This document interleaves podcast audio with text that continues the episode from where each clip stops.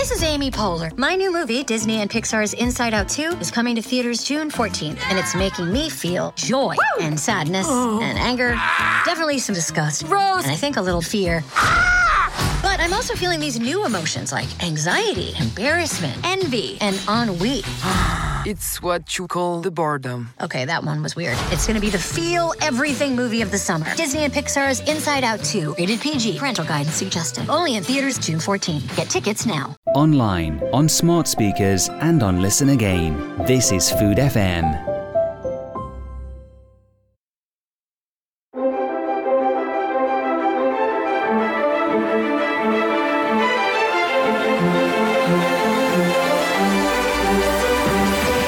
Drinking Hour with David Kermode in partnership with Club Oenologique. The world through the lens of wine and spirits.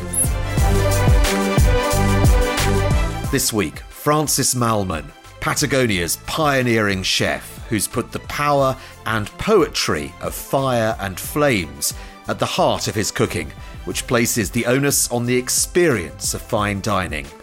We'll hear his story, what inspires him, and why you won't be seeing him offer a pairing menu anytime soon.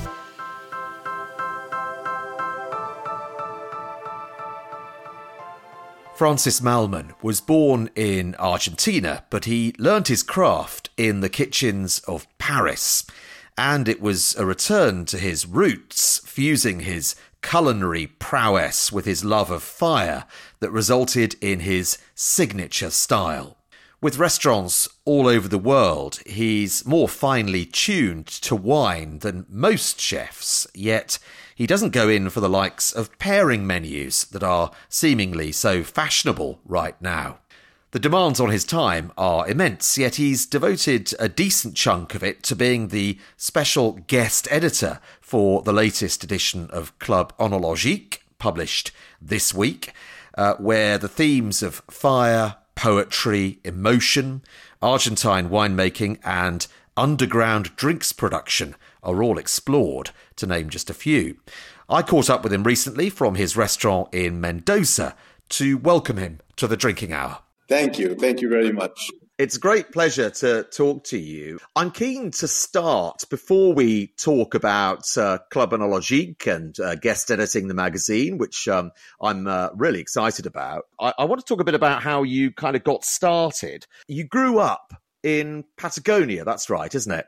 Yes, I grew up in Bariloche. I was born in Buenos Aires, then lived for some years in Chicago in America, and and then came to Patagonia when I was about uh, seven years old, and and I was sort of raised there. And I want to talk about your love for wine and your connection with it shortly. But first of all, how did you develop an interest in cooking and particularly in cooking in the way that you have made your own? Well, it's been a long path. I started cooking in Patagonia when I was very young. I think my first restaurant with a friend of mine I opened when I was 19. And I did some recipes for my family then. And my friend was a good chef. And after that, I, I realized that I really liked it. And I decided to move to France. And there I stayed for some years. And I worked in eight three star restaurants at the end of the 70s, eh, early 80s. And then I came back to Argentina. I worked as a chef in a restaurant, and that's where sort of my career started eh, more seriously. And then when I was 40, I received this prize in Paris called Le Grand Prix de l'Art de la Cuisine. It was quite a shock for me because, in a way, it it's a prize that had been won for, by all the chefs for whom I worked in France. And I was very happy, very honored. And next day, I was happy and I was sad. And I didn't know why. And I realized that I didn't have a language on my own. So I thought and I thought. I remember I traveled to Barcelona and I walked around the streets thinking what was going on. And I decided that I had to embrace uh, the tools of my youth and my childhood in Patagonia, where fire was a very important part. In our home, because it was a house ruled by fires, chimneys, hot water, uh, the cooking stove, everything ran on fire. And slowly I started changing my restaurants and adding some gestures of fire a grill, a plancha, a wood oven. And that uh, kept on growing. So this was 1995, 96.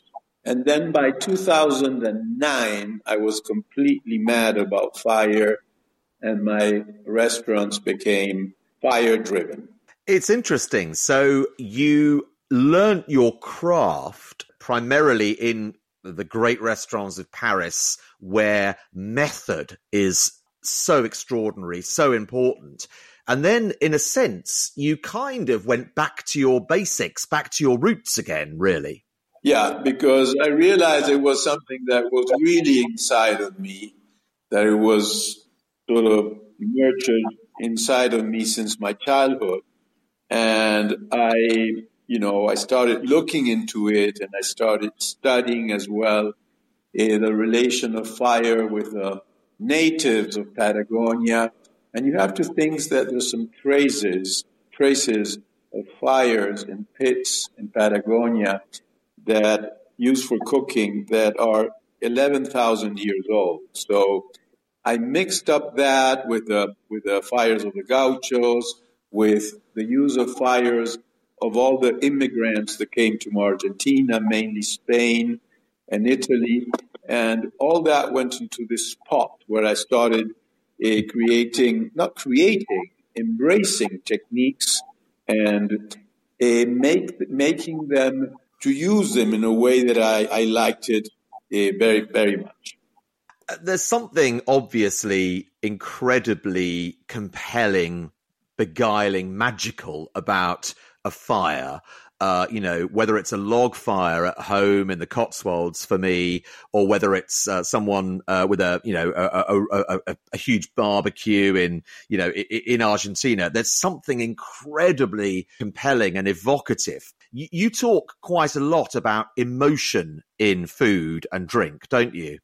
I do. You know, fire is something that is in our collective memory. It's innate to us. It's in our bones before we were born, in a way. You know, you put a, a kid that lives in a city in front of a fire, and you know, he just can't stop looking at it, as we all do, grown ups, uh, old people, young people, and that's very important. And the beauty about cooking and fire and drinks is, is emotions. Emotions are very, very important. And that's the world I, I have chosen to give my life to, you know, to emotions. And I always say that I came into cooking uh, more at the beginning by the scene than by the food.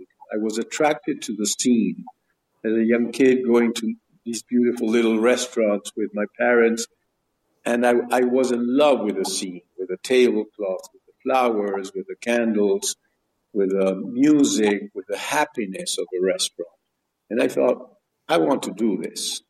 But it wasn't that I was interested at the beginning in food. Late, that came later. My first draw was the scene, and it still is. I would say that for me, 60% of my restaurants, my events, is related to the scene and 40% to the food.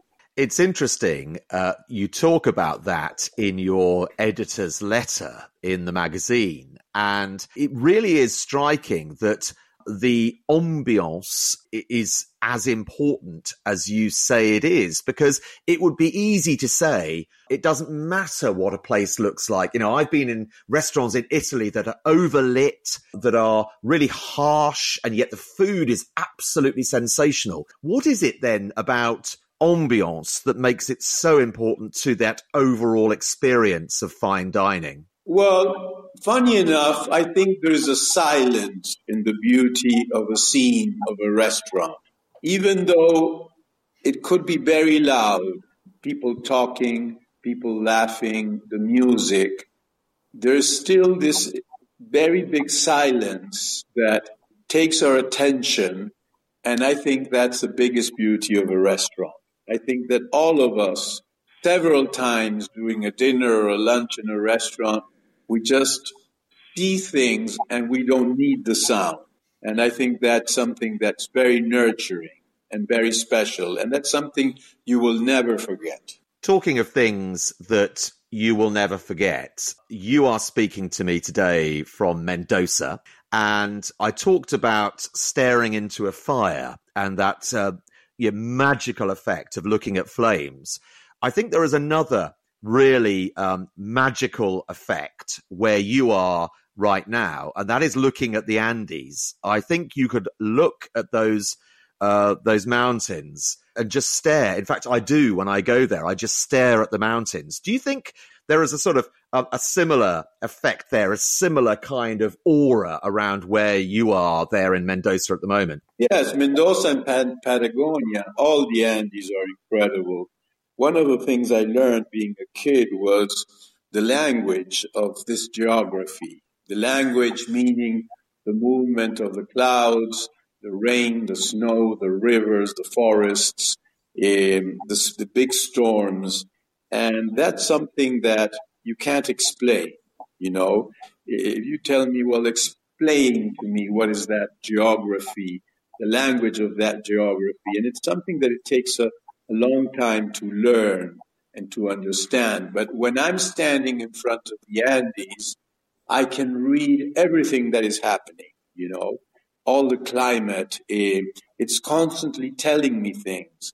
And that relation I have with the, with the mountains is something very, very pure, unexplainable, but very fulfilling. And how does your connection with wine because you have a you know a, a, very keen interest a great knowledge of wine i have met very accomplished chefs such as yourself before who have not had a huge amount of interest in, in wine. T- to be honest, they've left that to someone else uh, in the restaurant. For you, they come as one, don't they? Yes, I think that the the romance of of humans with wine is is immense. It's something that is ancestral too. It goes back back thousands of years, and it's there's such a beauty of it, and again, there's such a silence in it. I remember going to one of the great chateaus in France, uh, like 30 years ago for lunch, and we had most incredible wines. And when I was asked to to sign the book when I left, and I wrote, eh, "Thank you for the silence of your wine." And the winemaker looked at me and said, "Is that good?" And I said, "Well, it's the best thing I can say." But is it silent? Yes, it, it, it just makes you silent. It's beautiful wine with nothing you can say. And, and, and that's, and there's something about that in the, in the English protocol too, where you should not talk during lunch or dinner about the wines or about the food. And I love that. You know how English, they always serve uh, decanted wine, so you're not, you don't know what you're drinking. And I feel that's magic, you know. And then at the end, maybe you say, well, what a beautiful wine. It was certainly a Bordeaux, it was a Burgundy, or I don't know what. But uh, there is a silence in wine that I love. I love in life everything that makes you silent because when you're silent, you're thinking, you, you, you have an interaction with what's happening that is, is very, very strong. Mm, that's really interesting. Uh, I'm a very noisy person. I talk a lot. Um, I make, I'm very loud. I make a lot of noise. I'm often told to be quiet. I'm often told I'm disrupting other people's meals, actually. But I have been drawn to silence, and it's a very rare thing, as I say, for me, by uh, a, a, memorable dish that can be really very simple, or a memorable wine that can be really not that expensive. It is a, a it's it's a powerful um, thing that you're talking about there. It's it's back to that emotional connection, isn't it? Well, and it's interesting because you talked about a wine that, that made made you silent and it was not too expensive. And I think that's a beauty about wine and food, you know uh, are you having dinner in a palace uh, with incredible art, or maybe you're under a tree by a river and you're sipping on a on a on a on a cup tin, a very simple wine, but you can be equally happy because at the end it's the company, it's to whom are you talking? It's the wind, it's the sun, it's what you see around you, you know. You don't only need the most expensive lobster, caviar, or cut of meat, or the most incredible uh, wine. You know, you can be happy with simple things too. And I think to be able to live in that world where you have contrasts of the very best and, and the most simple things is very important to learn and to embrace. Yeah, here, here. Tell me how your wine journey began, because you've talked about how you got into into cooking and where you learnt your craft. What about the wine side? Well, I think it really started in Paris when I was like 18. My first trip on my own to Paris, uh, or maybe 19, uh, I already had my restaurant in Patagonia, and I spent like a month walking around, and a friend of a friend invited me for dinner. I met him at the restaurant, and he ordered a sort of a nice bottle of wine. I can't remember what it was. And we had some wine, and by the end of dinner that night, the, the you know, the bottle was almost full. And I said to him, so we didn't drink all the wine. And he said, No, you have to learn. You don't have to drink all the wine. Wine is a beautiful thing and you enjoy it, and maybe you have a glass or two, eh, or maybe you just have one, and that's perfectly well. That's how I started because that message he gave me made me think a lot about the treasure, the secret that a wine holds, and that you don't need to drink a whole bottle to understand it. You know, just with a glass of wine, I'm perfectly well with a glass of wine. I have wine at lunch and dinner every day, but I don't drink much. Uh, and but but I have this beautiful relation with that short glass of wine that I enjoy, and um, and I think uh, it's very beautiful. I'm bound to ask you at this point which wines you tend to enjoy the most. Well, again, I think it, it has to do a lot with the day and with whom I am. I tend to choose a lot the wine because I work a lot and I'm always with friends or with someone who works with me or and in my restaurants. So it depends, you know. Sometimes I would choose a rosé, which is something that I don't enjoy that very much, or a, a, a very simple wine from Alsace, maybe a white wine or a or a white a Chablis. It, it depends on what the table looks. I never have a plan, you know. If I invite people for dinner, if I have a guest, yes. If I'm not sitting with them, I choose the wines ahead. But if I'm going to sit with them, I look at them. I look at how they're dressed, how you know how we all feel, and then decide on the wine.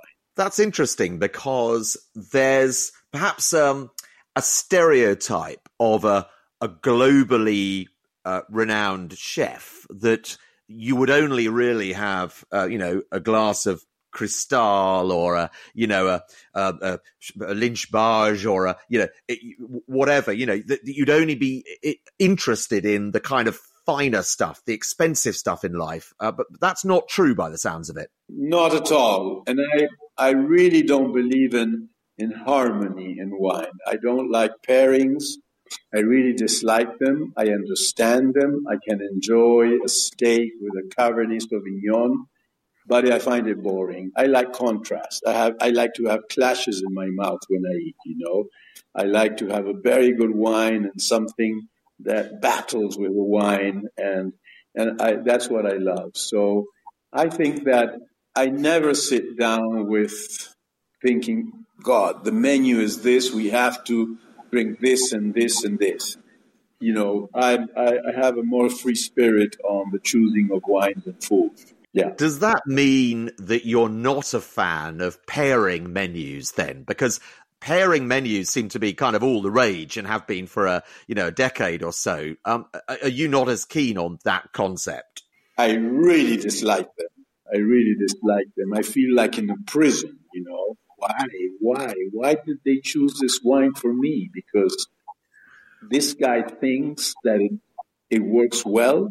What about me? What about what how I feel today? What about my guest? What about the day I had? You know, no, I really don't like pairings menus. And you talk uh, about this kind of dissonance uh, between um, a dish and, and, a wine, which um, is, is, certainly counterintuitive, countercultural, uh, possibly. Uh, just, just sort of, if you can, um, give me a kind of example of something that that you might have that is kind of counterintuitive like that, a, a pairing that isn't a pairing, if you like. Well, uh, I think about it. Two nights ago, I had a the most delicious white sole, you know, a lingual, which is like a, a Dover sole, but a bigger one.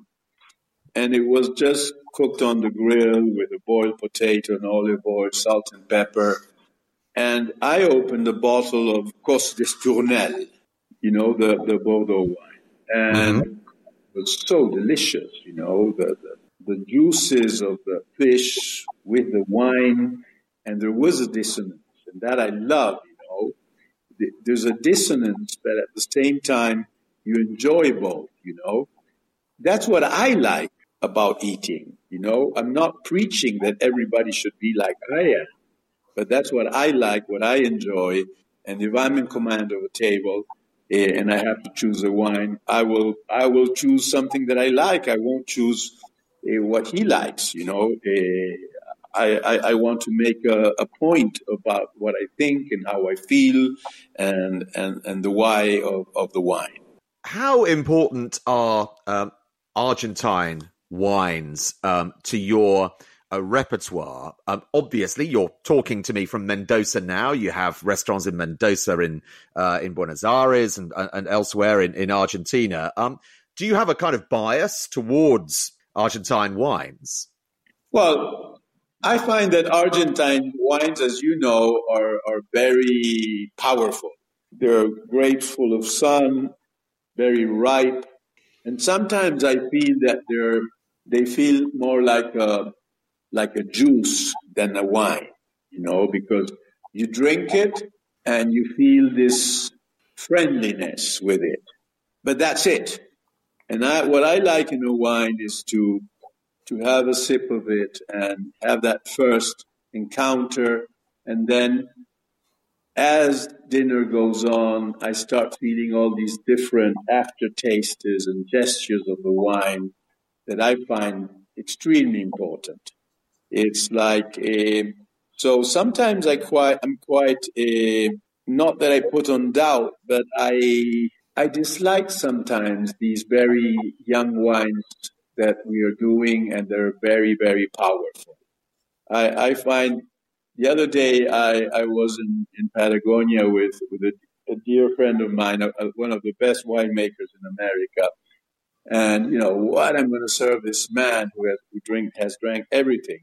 I, I served during a week with him only very old wines from Argentina, from the 70s, 80s, 90s, nothing new it was incredible. Obviously, I don't open those wines very often because I don't have too many. And the beauty of the gestures of those old Argentine wines were, were incredible. So it's an incredible moment I find in the in the wine. Uh, I think that big changes are coming. That's what I feel. And the changes will be drawn by very young people who uh, are very knowledgeable about what they drink, and they not, don't necessarily drink the wines we drink in, in our generation. And I think that's very interesting. It's very interesting to see how little the wineries are doing for these young people. They just say, ah, they're young. The, this new generation are holding hands all around the world uh, with a way of thinking, not only in wine, in everything. It's, it's like a renaissance, I feel. You know, they're 16, 18, 20, but when they reach 30, they will be sort of governing the world. And we have to pay attention. So I tell to all the winemakers I know, beware, look at them, talk to them, try to understand them, and try to start having something for them that will make that makes them happy. Uh, so that those are my thoughts. What is that something then, in your opinion? Because uh, you've identified a group there, an age group. You're not in that age group, clearly, and, and neither am I. But what is it that they want that they're not getting currently, do you think? Well, they certainly want organic, biodynamic wines, and it's a market that is growing a lot. They are ready to to drink an orange wine. Uh, they're ready to drink young wines that are done in small quantities. They, you know, I don't know, but then the winemakers say, well, let them grow up and you'll see that they will drink our chateau. I think that it won't be the case. I think that there will be a huge pressure for change. That's my feeling. I have mm. a daughter of six and 23, and when they come to my island to spend some days with me, they arrive with their cases of wine. They don't drink my wines. And they say, Dad, you know, we've been raised with these beautiful wines with you, but nowadays we don't drink that anymore. If you don't mind, we're going to have this wine. So it's very interesting, you know, because their ambitions are different to us. Our ambition was, I, you know, when I was 30, I was thinking, well, when will come the time when I could have, you know, first growths of Bordeaux twice a week at home or to drink? So it was an ambition to be able to reach that. And they don't have those ambitions. They have ambitions to make a better world, and that includes wine. And I think that's very strong, and it's coming. Alistair Cooper, uh, Master of Wine. Um, he appears from time to time on, on this podcast. He's a, a marvelous man and an expert on uh, South American wines more, more generally. He's written a piece for the uh, edition you've uh, guest edited, uh, talking about a, a, a, wine evolution rather than a revolution in Argentina, uh, looking at changes to the way wines are made, the emergence of a lighter style of Argentine wine, something I think is uh, actually arguably long overdue and, and, and very welcome. Is, that something that uh, I'm assuming from what you've said, something that you, you really welcome too, that slightly lighter, fresher style? Yes, yes, certainly. But I love as well a lighter wine that will age well. I, I love the, the gestures of, of aged wine. It, it's so beautiful. So give me a bottle that I from last year that I can drink today, and it's fresh, it's light, it has uh, some nice things. I like that, but I love the idea to to to age wine, and you still can age like wines, you know, and, and, and they become something very special. But as I said, the, the last weeks we drank all these bottles that had 30, 40 years, and that at one time were very, very robust, and now they became something very light and elegant and full of aftertastes and, you know, layers and layers of, of being in the bottle. Uh, so I love that. But, you know, we, we don't all have 40 years to wait for wine. So I think that it, it's good that they, this, there's an evolution, as you said.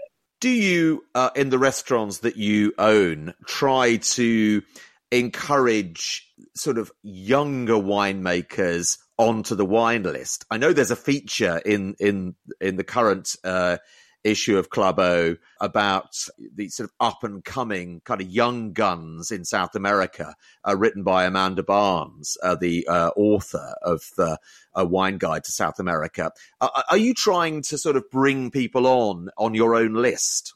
Yes, certainly. We we promote them a lot every time I see a new one, as I saw in, in, a restaurant in Buenos Aires three days ago, I took note of a very beautiful wine I had, um, and it, it, will be in the list next week. So I, I, love all that, you know, and I love this this sort of talking between the, the old world and the new world of Argentina. And I think it's very important they merge, they talk, they discuss, and they both take notes of what they're doing and learn from them.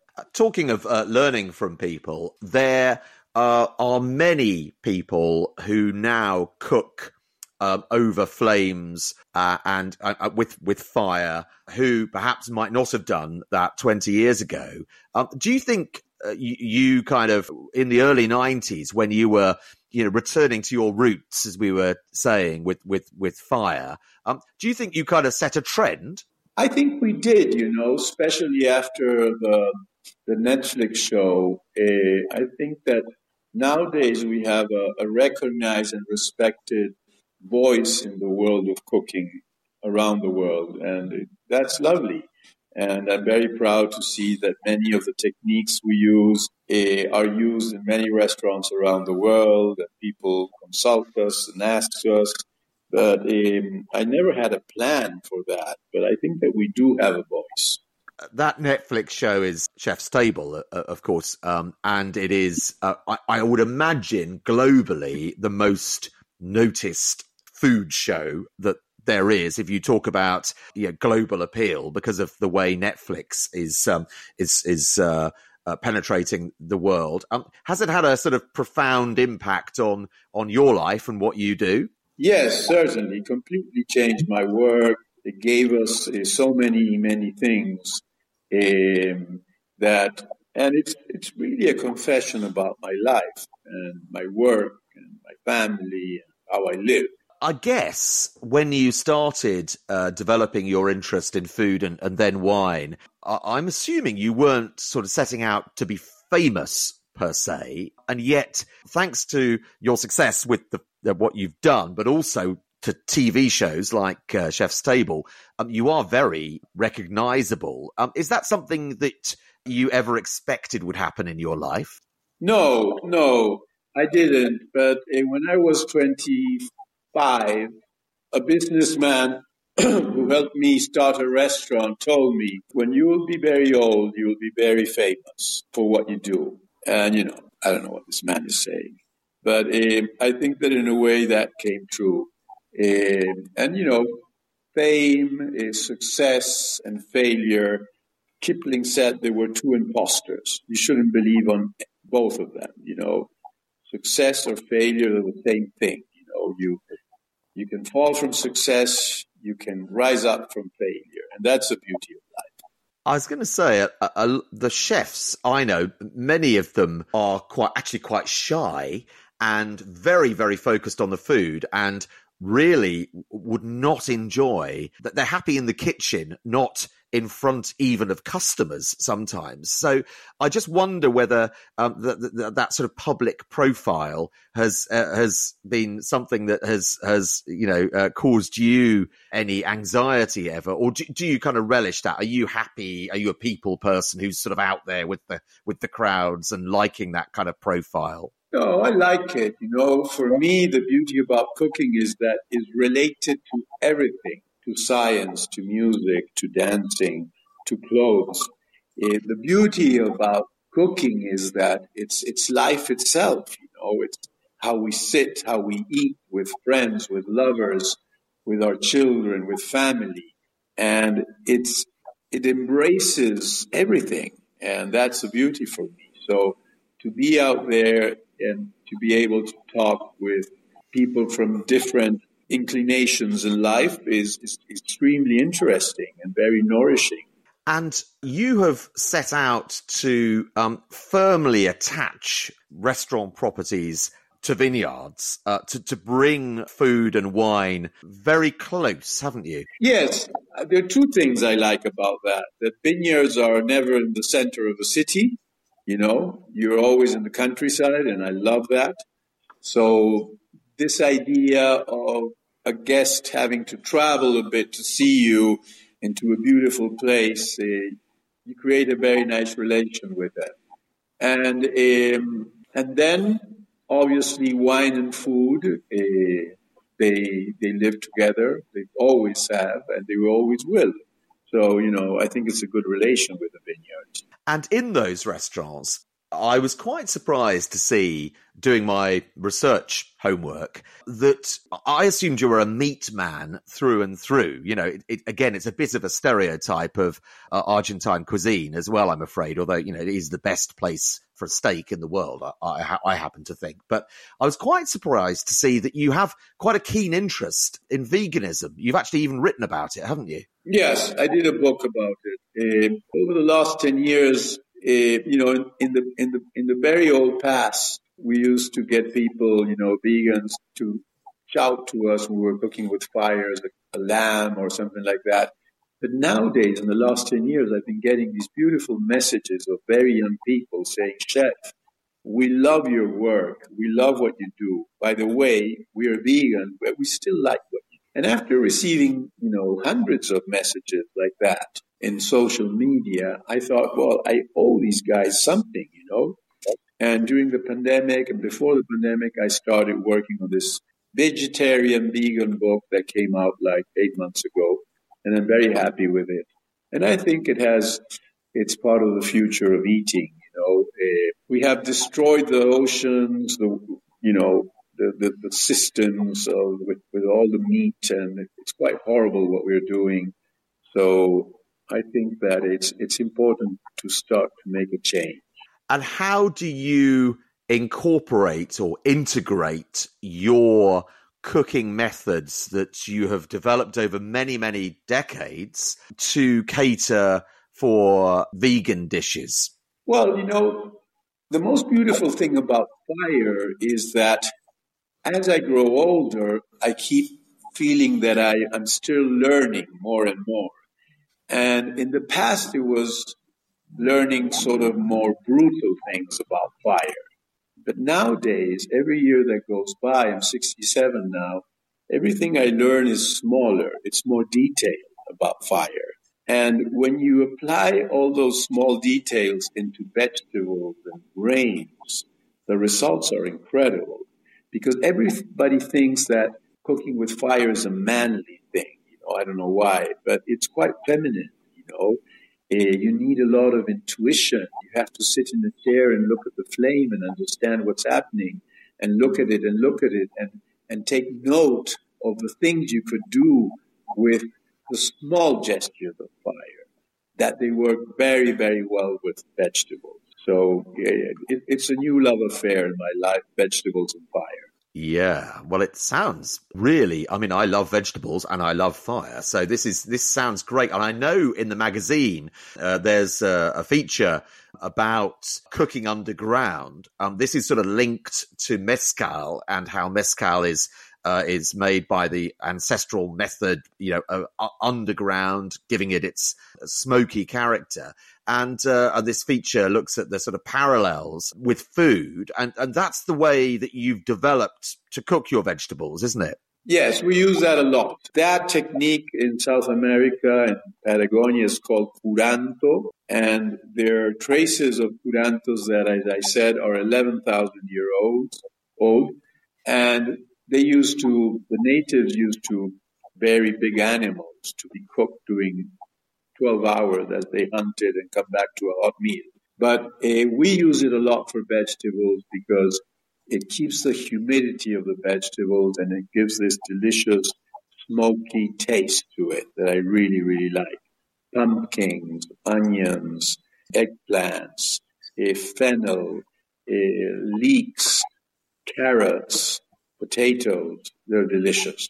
You uh, made me think there about the extent to which I can mention your age now because you've mentioned it already. Um, you're uh, 67 years old, and yet it seems to me that you are still kind of uh, happy to learn about food and cooking and new ways of doing things. Yes, certainly I am. As I said, you know, I sit in a chair when we do big events, I'm always there for 12, 14 hours looking at the fires, looking at what's happening, how, how the food is dripping, looking at the wind.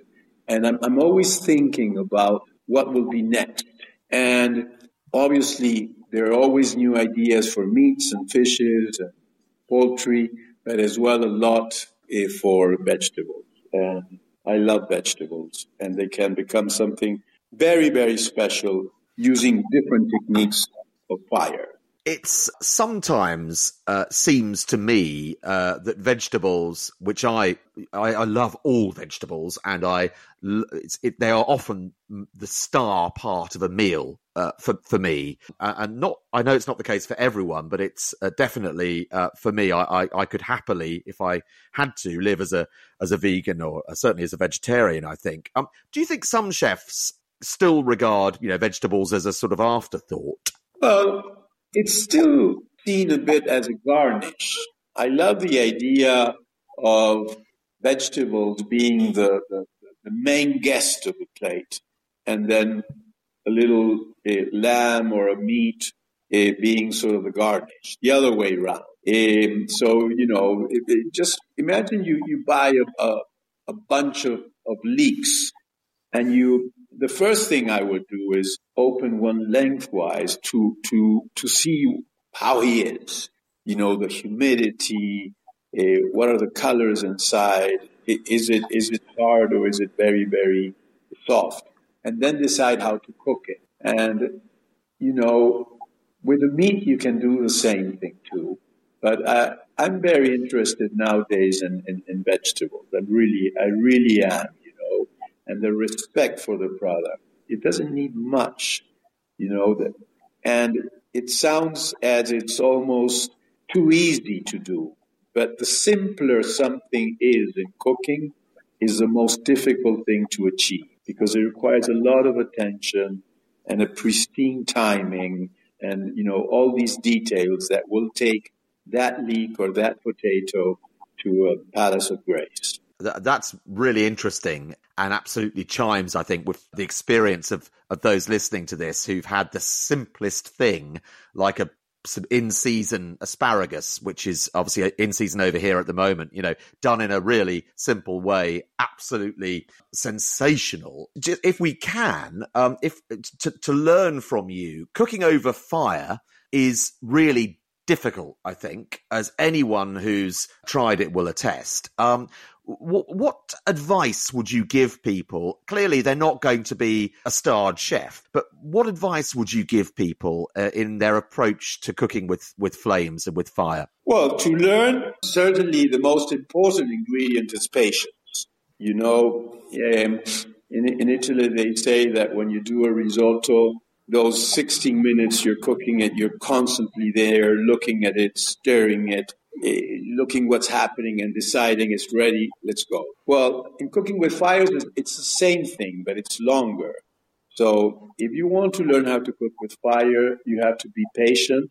You have to have a nice, comfortable chair to have this talk with the fire for hours, you know. When somebody says to me or a group of people, we want to hire you for a cooking lesson with fires, the first thing I, I do is a bonfire outside I put 12 chairs around, everybody sits down, and I say, Well, now, you have to look at this fire for the next three hours. uh, and by the end, please write me an essay of half a page of what you've seen. What happened? Flames, the charcoals, the ashes. Then, when it's almost gone, go with a little stick, move around it, see, look, feel the temperature. So that's the language of fire, is understanding it. It's understanding the many, many different heat the fire can give to you to cook very different things. And some things, some techniques are good for one thing, some techniques are good for another. And, you know, it takes a long time to learn it, but you can learn. And it kind of draws us neatly back to the power of silence, doesn't it, actually? Because if you're going to be patient and you're going to sit and look at that uh, bonfire that you've lit, then, then frankly, uh, you'd be best off enjoying the silence as well, wouldn't you? Yes. I worked with a chef when I was around 22 in France, near Lyon, in a town called Mionnay. His name was Alain Chapel. And he wrote a beautiful book called La cuisine, c'est beaucoup plus que des recettes. And in this book, he talks about the silence of cooking. That was the first time I heard about the silence of cooking. And his, his kitchen was like a beautiful cathedral. There was there were smiles and things, but there I, st- I started to understand what the true silence of cooking is. Because you're chopping, but your mind is, you know, is somewhere else. It's it's very beautiful. Talking of beautiful, Club Oenologique is a famously very beautiful magazine, renowned for the quality of its uh, photography. Have Have you enjoyed being a, a guest editor? I have very, very much. You know, it made me think a lot, I question myself. I've, I've worked with a team in, in, in this issue, and I had a lot of fun writing things. Right now, talking to you and you know, giving you my thoughts about wine and food and life. Uh, so yes, I find it's a very, very special and beautiful magazine. Well, it's a, a great uh, pleasure uh, to talk to you. I've enjoyed it enormously as well, and um, I, uh, I'm sort of to, to let listeners into a secret. Uh, we're talking just ahead of publication. It's being printed at the moment. So I haven't yet seen the magazine, but I know what's in it. And, uh, it's, uh, it sounds like a treat. So thank you so much, Francis, for sharing your, uh, your wisdom and your sort of philosophy with us and uh, congratulations um, uh, on your success, but also on the, the magazine too. It's a, a, great pleasure to talk to you. Thank you. Thank you, David. It's been very nice talking to you. I like very much the questions. I think we travel through time and places, and that's important thing about life. It's full of colors. Thank you. Bless you. Thank you. The Drinking Hour with David Kermode in partnership with Club Oenologique. The world through the lens of wine and spirits. Well, we round off as always with some IWSC medal winners, and Francis Mallmann is, of course, a collector of Armagnac, uh, hence the vertical tasting of it in the uh, new edition of Club O. So, where better to start than a trophy winner in that category? Uh, this won 99 points. La Maison et Velier, version français, uh, Domaine d'Espérance, 17 year old Petit Lot Armagnac.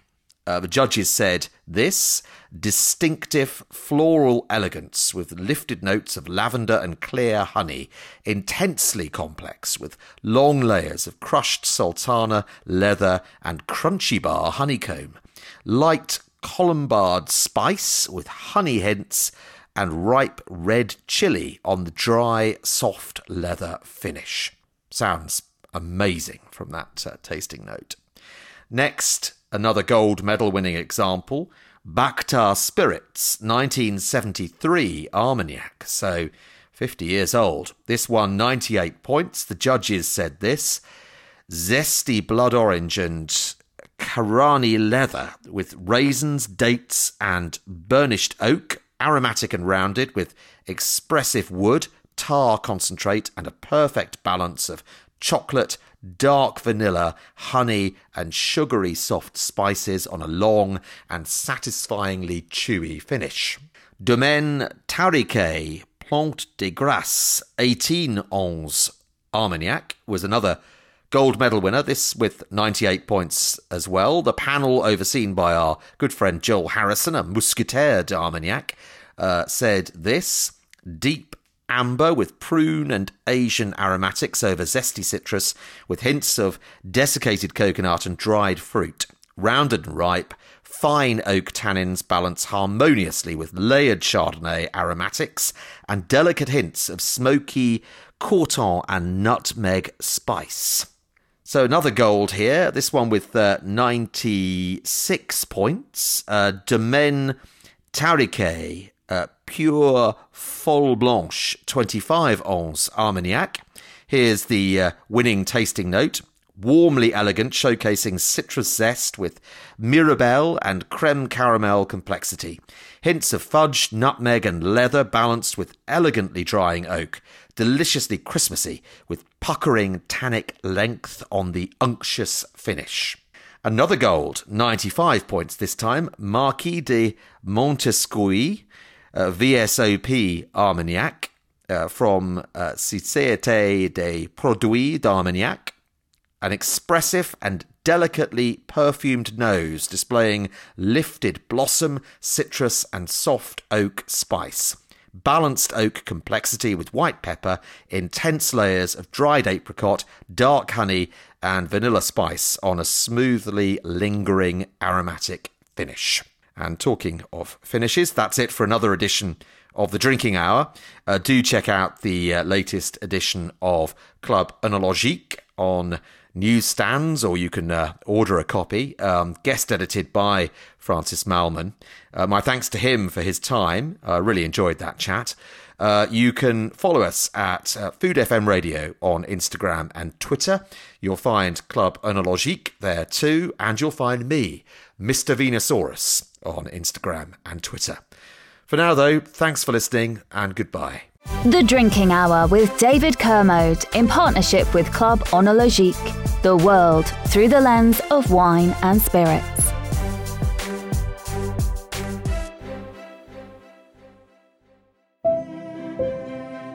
To find out more about Food FM and our content, go to foodfmradio.com.